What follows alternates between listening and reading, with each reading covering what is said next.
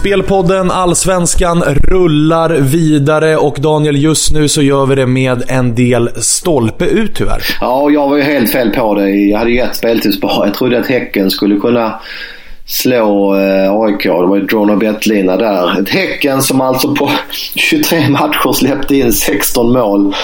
Eh, ett snitt på, blir det, 0,7 ungefär. Har alltså nu på två eh, matcher, de två senaste, släppt in 10 mål. Ja, det är ju helt makalöst. Vad händer i Häcken? Ja, alltså det var en eh, insats som jag sent kommer glömma. För det var egentligen inte AIK som var riktigt bra, utan det var snarare så att allt AIK gjorde tilläts, eh, tilläts de göra och allting gick in. Det var otroligt eh, konstig match men otroligt naivt försvarsspel från, från Häcken också. Vi kunde se Sundgren och Lindqvist stå och prickskjuta utan press utanför straffområdet och obevakade spelare på hörner och det var, nej, det var förvånansvärt för att vara ett lag styrt av Micke Stare. Ja, verkligen. Stare mot den gamla klubb och allt det där också. Det var, nej, den matchen var helt osannolik. Ja, och jag trodde ju på eh, över i derbyt. Nu kom ju visserligen Isaksson till spel, vilket ju vi i våra första rapporter där på fredagen eh, skvallrade om att han inte skulle göra. Och då varnade vi lite för att kommer han till spel så kanske vi inte riktigt är så sugna på det här spelet. Men den här ska ju lösa sig ändå, för att det är ju en enorm domartabbe som gör att det inte blir tre mål i den här matchen. När Jonas Olsson bjuder på någonting som platsar på teater och domaren går på det och blåser bort ett bayern mål Så det var surt. Mm, den där hårde killen Jonas Olsson, han har lite andra sidor också som jag inte riktigt uppskattar. Ja, man kan säga så här. Det känns inte som att han har lärt sig det där i Premier League. Nej, precis. Eller så är det det han har Ja, han kollat på TV. Italienska ligan. Ja, så får det vara.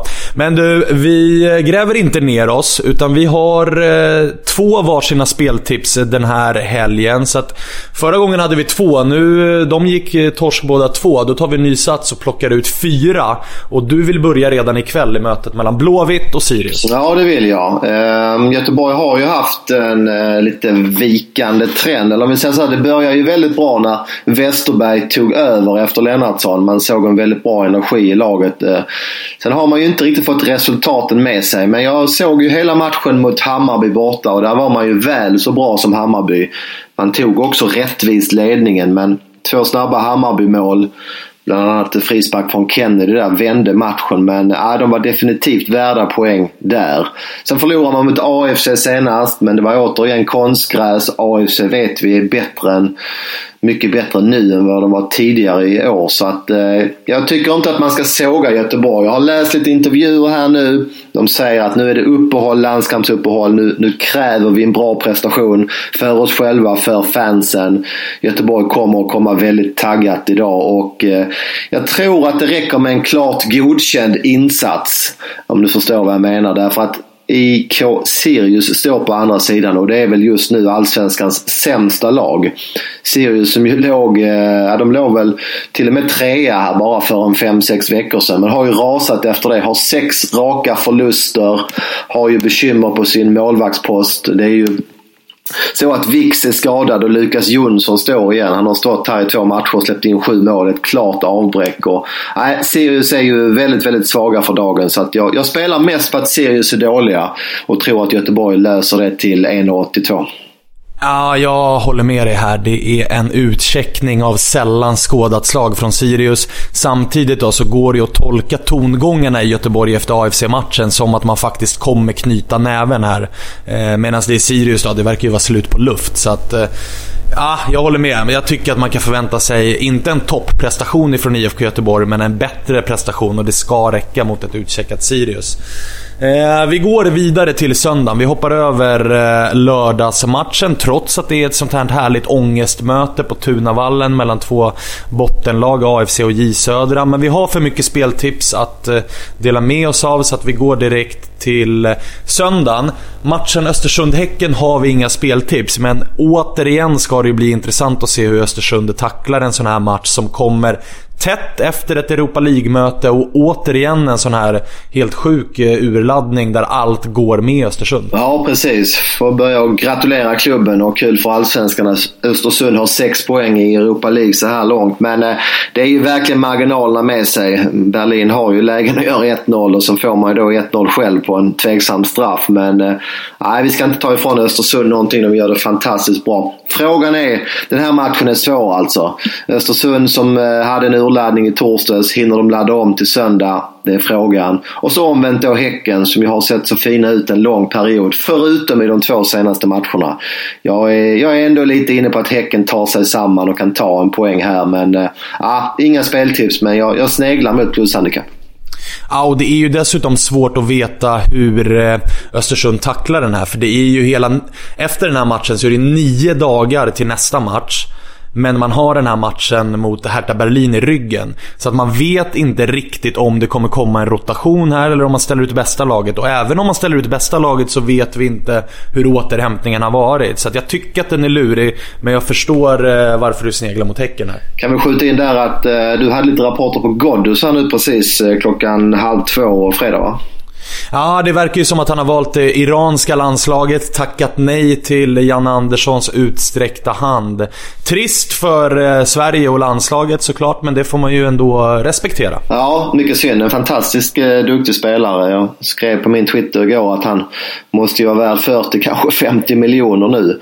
Det känns som att det finns ett par europeiska, stor, hyggligt stora klubbar som borde vara intresserade av eh, Ghoddos. Jag tycker han har utvecklats kolossalt.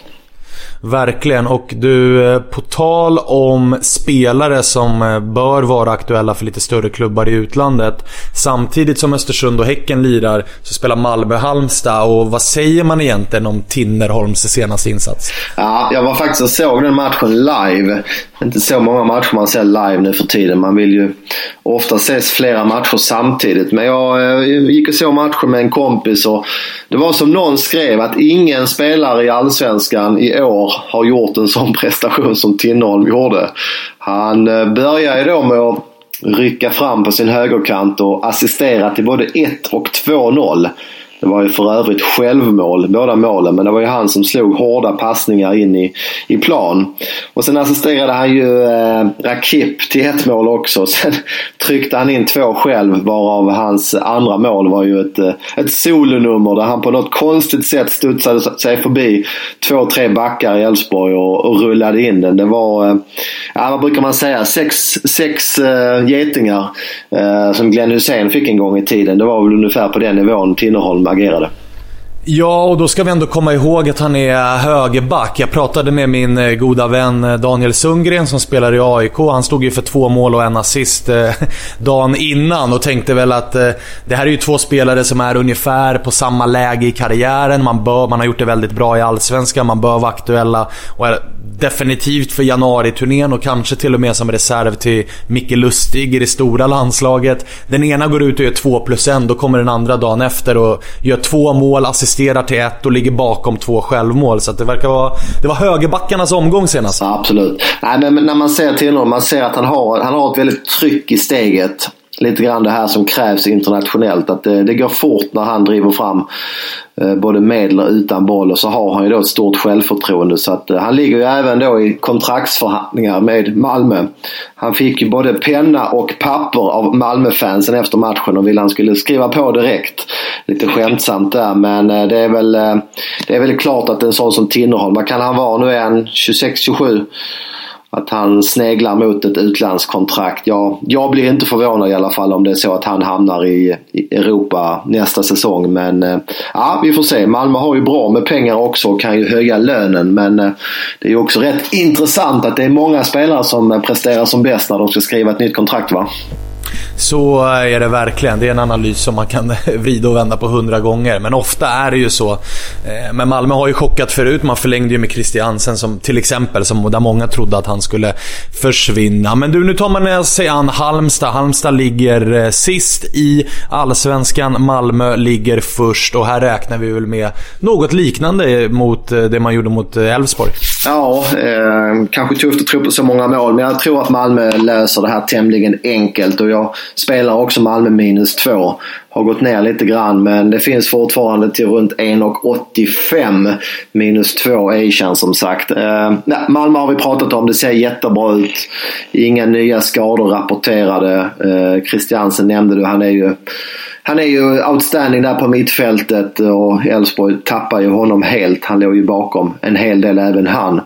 Eh, Halmstad har det trögt. Vann visserligen senast hemma mot ett eh, lite mätt Norrköping. Eh, Halmstad på bortaplan i år 0-4-8. De blev totalt överkörda av AIK i första halvlek här för några veckor sedan. Det stod 4-0 i halvtid, kunde varit mer. Sen kopplade AIK av på farten. Det är enormt stor klasskillnad på Malmö och Halmstad för dagen. Så att, eh, nej, Malmö minus två känns riktigt bra. Det eh, förstår jag verkligen. Där tror du att det kommer bli eh, mål på Malmö. Jag har faktiskt ett speltips samtidigt i GIF Sundsvall-Djurgården. Jag tror på omvänt där. Jag tror att vi kommer få se en målsnål match. Och jag gör det för att GIF Sundsvall är faktiskt i en bättre form än vad tabellen visar. Man har fem raka matcher utan förlust.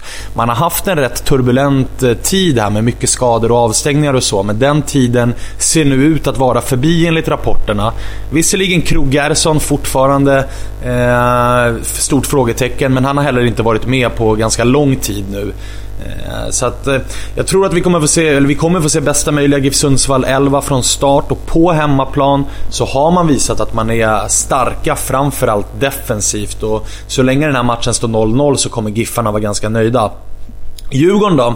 Eh, man kommer ju från en ganska tung smäll då man inte lyckades vinna mot Hammarby. Det lär tagit på psykena att man återigen då går en säsong utan att vinna ett derby.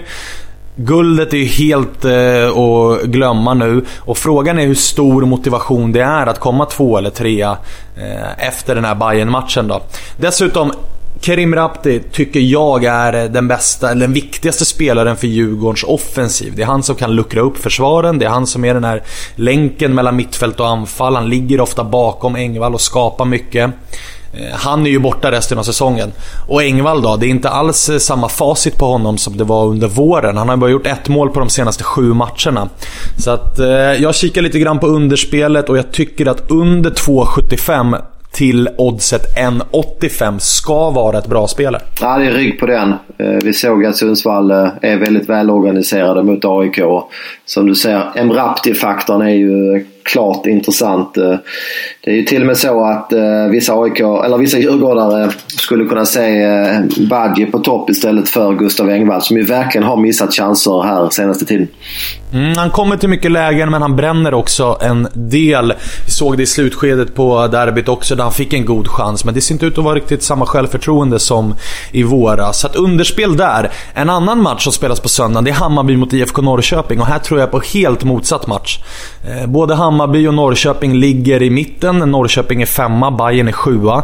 Det finns ingenting alls för något av lagen att oroa sig för bakåt här. Det spelar ingen roll om man kommer nia, sjua, sexa. Det är sak samma. Däremot så kan man faktiskt klättra ett par placeringar här i tabellen och båda vill nog ta chansen att göra det. Dessutom så har båda lagen, enligt mig, ganska många fina poängspelare. Vissa har lyckats bättre än andra, men i Bayern har vi eh, Tankovic som vi vet kan göra poäng man har Hamad, man har Svensen, man har Padibba. Man har dessutom mittbacken Paulsen som är livsfarlig på offensiva fasta situationer. Och i Norrköping, där har vi till exempel Kalle Holmberg som jagar en skytteligatitel. Så här tror jag att vi kommer få se två lag som går ut och bara kör på ett underlag som passar båda och där det ofta blir ganska öppna matcher. Så över 3 till 1,90. Ja, det är rygg på den också. Det är två lag som kan spela avslappnat också. Hammarby i mitten på tabellen och Norrköping jagar ju Europaplatser och skulle må bra av tre poäng. Det, det, det borde bli mål i den matchen utan tvekan. Mm. Där har ni mina två speltips. Men Daniel, sen undrar jag ju också. Jag har ju varit lite försiktig med AIK här, men efter den här prestationen och då med Elfsborg, Haglund sparkad. Eh, det blir en intressant match det med. Ja, det blir det ju. Jag kan ju nämna kort om Elfsborg då. Det var ju bedrövligt, bedrövligt försvarsspel i matchen mot Malmö. Eh, försvararna hängdes, men jag skulle även vilja hänga taktiken och mittfältet därför att de hade ju ingen som helst koll på Christiansen.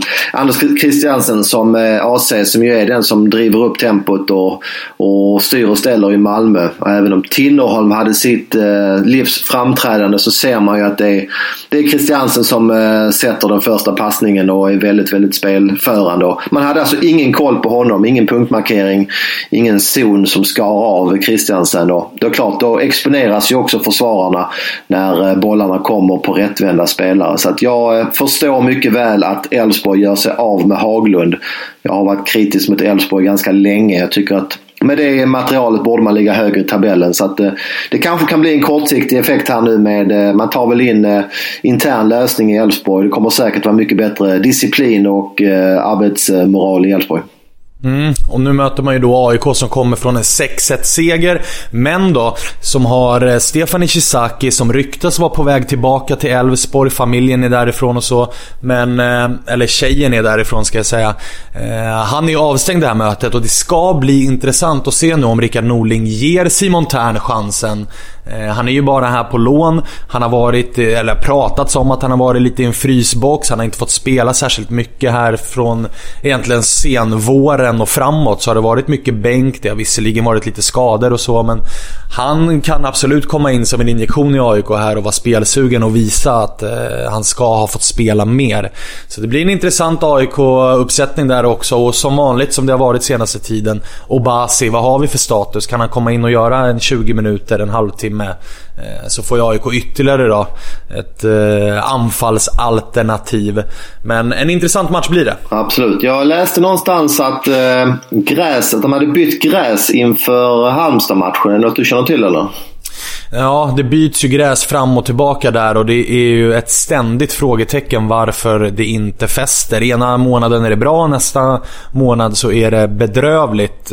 För det var ändå spelare som uttalade sig i alla fall inför, efter Halmstad att det var enklare att spela den typen av fotboll AIK vill spela. Det var absolut inte perfekt plan men det var ändå lite mjukare sa de. Och det, det, kan ju vara en anledning till att AIKs spel fungerade så pass bra på hemmaplan. Göra fyra mål på hemmaplan har de ju inte varit nära tidigare. Nej, och det verkar ju rent generellt som att det har, eh, man har släppt lite grann på handbromsen. Nu var det ju visserligen ett steg tillbaka borta matchen mot GIF Sundsvall. Men både insatsen mot Halmstad och så nu senast mot Häcken visar ju framförallt att de eh, släppt lite handbroms, börjat trycka lite mer framåt. Och jag tycker framförallt att man ser det på AIKs ytterbackar, Daniel Sundgren och Rasmus Linkvist som har en mycket högre utgångsposition och som mycket oftare kommer in i boxen än vad man gjorde tidigare under säsongen. Eh, och Eh, så jag, tror, jag tror att vi kommer att få se ett eh, motiverat och offensivt AIK här. Mm. Sen kan man ju då, vi har inga speltips här. Eh, AIK Elfsborg för några månader sedan hade ju säkert stått i 1,70-1,80 kanske. Det är alltså nere i 1,39 nu rak. Så att det är verkligen inprisat att man inte tycker att Elfsborg är bra. Men ja, vi vet ju att tränarbyten har gett kortsiktiga effekter tidigare. Så att 1,39 på AIK känns väl ändå i lägsta laget. Eh, verkligen, det är ingenting man rör direkt. AIK har ju ingen bländande hemmastatistik i år heller. Så att eh, vi njuter av matchen utan att spela på den i alla fall eh, inför. Sen kanske det blir någonting under och då går man in på footballunited.com, reggar ett konto och så kan man följa eh, de livespelen där. Daniel, innan vi önskar en trevlig helg så ska vi ju också tacka våran sponsor Unibet. De kommer ju som vanligt, som de gör varje helg, köra tävlingar kring Allsvenskan där man kan vinna cash och annat gott. Så att eh, in på Twitter, följ Unibet understreck Sverige så hittar ni alla tävlingar, regler, hur ni går tillväga eh, där. Ja men precis. Kan vi bara summera våra speltips. Jag har två stycken. Jag spelar Malmö minus 2 till 1,85. Och sen spelar jag även, vad spelade jag mer för någonting? IFK Göteborg glömde det i, i hastigheten därför att det är redan idag. Eh, IFK Göteborg rak. Eh, Sirius återigen med sin andra målvakt. 1,82 får vi på Göteborg hemma. Och båda mina spel hittar ni på söndagen. Det ena klockan tre. Det är Sundsvall-Djurgården under 2,75 till oddset 1,85. Och sen över tre mål då i Hammarby IFK Norrköping lite senare. Oddset där är 1,91. Nu hoppas vi på en revansch och så hörs vi inför omgång 27.